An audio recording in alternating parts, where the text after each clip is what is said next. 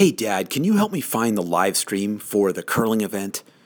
It's episode 288 of the Dan York Report, and that was the question my 13 year old asked this morning. She was homesick with a bad, bad cold and cough and was just looking for something to pass the time and wanted to go see the curling events that are happening at the Youth Olympic Games in Lillehammer, Norway this week. And so, based on her own recent experience, she just expected that a live stream would be available. She's been watching the National Curling Championships out of Jacksonville, Florida for the past uh, week here, where she's been watching them in the morning, in the afternoon, in the evening, until late at night, and watching actually really good quality video streams, live streams with commentary and everything else. She's gone to Bonspiel's tournaments where they've been streamed out. She was just herself, her team was at the uh, juniors nationals here in the United States in Minnesota, where there were streams that were coming back to people back here at home to be able to watch the, the games. She's used to seeing that. So, of course, she was expecting that the Youth Olympic Games, or YOG as it's called, straight, coming out of Norway, Lillehammer, Norway, of course they would be streamed, right? The national championships are. Why not the Olympics? I had the same thought, quite honestly. And so I went to the Olympic site, and eventually we found where the Lillehammer page was. We found their YouTube channel, we found the schedule, and we also found that out of the 70 events that are going on during this time, they were only streaming five or seven on a given day, and, and of those, none of them today happened to be curling. There was hockey, there was some other different stuff, and some of them seemed to be highlights things. And so there was this disappointment. What do you mean a live stream wasn't available? What do you mean? But think about that on a certain level. How our consumer expectations have changed in this era of the internet, of, of bandwidth, this, the opportunities that are brought to us by the internet this possibility that I can go and look and find this a live stream of, of watching some kind of event. And we're seeing that now, you know, even more so in this era when we have Periscope connected into Twitter, where we have Meerkat, where we have Facebook Live video, where we have YouTube enhancing their live streaming capabilities. There is this expectation that you can stream these events. Now, I don't know why the Youth Olympic Games, why YOG wasn't streaming more.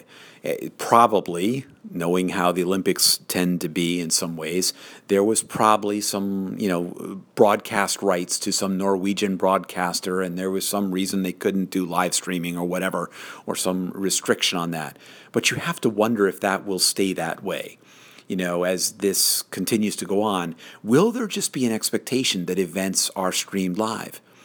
You know, we're seeing this battle happening on the on the professional sports level here in the United States, where you're looking at you know the whole way that sports are funded through broadcast rights, through all of this, through all of these different kinds of layers upon layers, and also, quite frankly, that seeing live sports are one of the last things that's holding commercial or you know cable TV subscriptions together because if you didn't care about live sports, you can get most other programs and stuff through things like Netflix and Hulu and Amazon Prime and all these things. And so you're kind of left with live sports being that one thing that keeps you to that cable that stops you cutting the cord. But now, this expectation, of course, there will be a live stream for me to go and see.